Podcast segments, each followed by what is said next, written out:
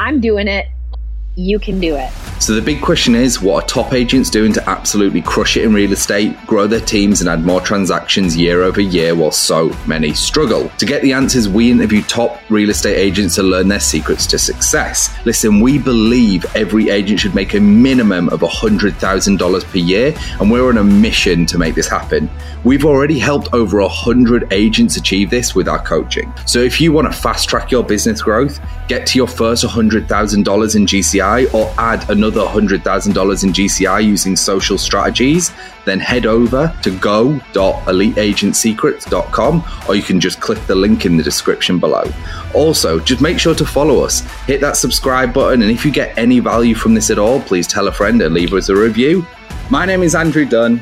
And my name is Peter Michael. Welcome to Elite Agent Secrets. What I wanted to do is I want to dive into your second topic because we kind of briefly touched on it and it, it does fall into the daily routine but I, I, want to dive specifically into starting the day off right with the team so the team meeting. So for everyone that is growing a t- as you're aware and why you got a coach as well like teams are just a huge topic because there is so many different trains of thought. Some people like i want to do it all myself. And uh, what it, we see this is just you know from what we see personally it's this struggle to let go like it's the trust element of the team that people really struggle with. It's not most of the time it's not actually the money because if you have a team and when they're ramped up you make more if you're a team leader or you're a broker owner or whatever it is you will eventually make a lot more than you could as a solo and you will have work-life balance which is ultimately what everyone who got into this industry wants because the way you can make a lot of money but then you want to claw your time back and that's where this is where i think the majority of even high producers sit where it's like growing a successful team? How does that look on a day to day? You know, whether it's hiring or nurturing culture, you know, whether it's in person, do you need an office, like all these things. So, how do, how are you dealing with the team? And obviously, the topic is starting the day off right with the team. Yeah. So, as I said, and and as um, I know you were saying, you alluded to before we started, um, you know, a team meeting, a daily team meeting is a great way to start the day. Um, I learned the hard way that you can bring a horse to water, but you can't make them drink. And so if I have team members that say they want to sell 30 houses this year or 10 houses or 12 houses, whatever that is to them, um, they're not going to do that. You know, I, I can only give them all the systems, processes, tools, leads, etc., to have them do that.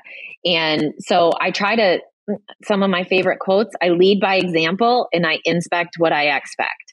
And so leading by example is exactly what I say with the checklist and having those daily checklists is I'm doing it, you can do it. And inspecting what I expect is a huge part of my daily meetings. So with having two teams in two different states, not anywhere near one another, 800 miles apart, I have been a huge user of the Zoom platform and all of my team members and staff. We get on every morning. We do our team meeting on Monday mornings from 9 to 10 a.m. I do an agent meeting. So that's agents only. And I'm, I'm training or educating on what the market is like right now, on what our buyer prospect process is, on what our seller prospect process is, I am just continuing to regurgitate that information. So hopefully it, it starts etching into their DNA. So I'm constantly educating. At 10 a.m., my staff gets on there and we talk about anything that's team related that we need. I mean, we talk about upcoming closings so we can celebrate those wins together.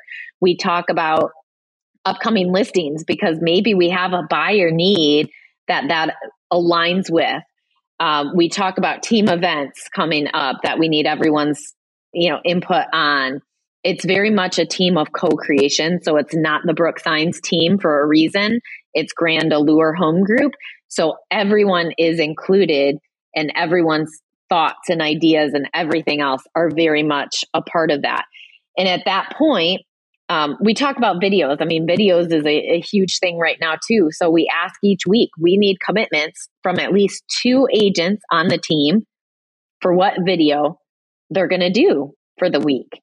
And we do event videos and other things in between there as well, but we do things like that. So the rest of the week then, Tuesday through Friday, we get on at 8:45 a.m.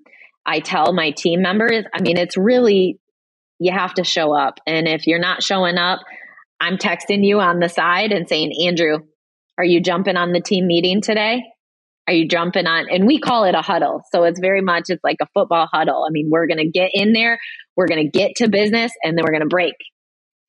And it's very much set in the expectations. If I'm talking to you about joining my team, hey, Andrew, do you have any problem being on with us every morning? You got to be on camera from 8:45 to 9:15. Is that all right with you? And you need to you know be willing to to do that so we get on we talk about what our day looks like if there's any questions or needs um, that they want the wisdom of the crowd or my input on and that has really reduced the amount of time that i get phone calls from the team throughout the day because they can use that time to ask me questions or ask the group and then eh, you know or later in the day if something comes up they can they know that they're going to have time with me at 8:45 tomorrow morning. So hopefully they're not calling me throughout the day as well to ask me these questions. And that has just been really helpful. I do, you know, I set up with the team early on as well and I I teach my team members as a working mom and wife and everything else. I was working you know those first couple of years around the clock and I finally told my family, I said, look, I'm going to work Tuesday nights and Thursday nights and Saturdays for two hours. And if I don't have to work, I'll be home. But that goes along the setting expectations. And I do that for my team members too. So they plan their schedule and start the day off or the week off accordingly. And at that point, your family's not disappointed if you're like, oh, I have to work again tonight. At that point, they're expecting mom to not be home Tuesday and Thursday. So it's not a letdown and it's a total mindset shift. And my husband, too, then he knows don't schedule any work travel or work meetings during that time. 100%. One of the biggest changes that we saw and made as well was, like you said, the, the daily meeting. One of the things that people don't realize about it is how many, if you don't all right. So what happened was, as I'm sure you've experienced, and a lot of people are going through this right now, is if you don't have this and you don't structure it right, what ends up happening is you get calls and messages throughout the day all the time with stuff that really isn't that important. Like they, it seems like it, you need you need it to move the the thing forward a little bit, but it's not kind of life or death. Let's say. So one of the byproducts of having a well structured, um, not only meeting, but you know, this is how our team works is you keep everything for the meeting. That's like, you know, get everything done, questions answered. This is how kind of we roll. On that meeting, once a day, we discuss everything. We get it out, we get it sorted. And then only throughout the day, if it's like mega important, like something's not going to happen, like, and it's big deal, you can then mm-hmm. message, call, whatever, and get in touch. And but because we've got that expectation now, we know if the call comes, we know it's fucking important. So now it's not, oh, I'm picking up because, you know, he doesn't know where to go for his lunch. Comes to the deal's about to fall apart. We need to figure something out. Right. And then now you've got mental bandwidth goes from being like constantly checking your phone text, what's, you know, Jason messaging me now, to I can actually get a lot of shit done because now I've got the mental bandwidth. So like time blocking and and having that one meeting. So we have a mo- morning meeting every morning. Hello, high water. Sometimes it gets a little bit muddled, but we always have it. And it's like this is how we structure. This is what we're working on. Here the updates on what's been worked on. This is the plan. This is the timeline. Um, so that's how we that's how we work, right? And it's just the the bandwidth we've got. It sounds for everyone listening if you haven't done this, you you won't understand it. And then when you execute against it, you'll feel almost like your life changes. It's mm-hmm. bizarre. Mm-hmm. It's totally weird because it's such a minor change, what feels like, and it gives you mentally time and time wise just it feels like you got a whole day. It's it's I, I, can't explain it. And we probably implemented this a year, eighteen months ago, give or take. And it was like, i will never go back. Never. We have a morning meeting, every meeting. We've got it structured out. And then we can, you know, we, we rock and roll from there. Oh, and by the way, you might not have known this. We've already helped over 100 agents cross over $100,000 and up in GCI per year with our predictable and scalable systems.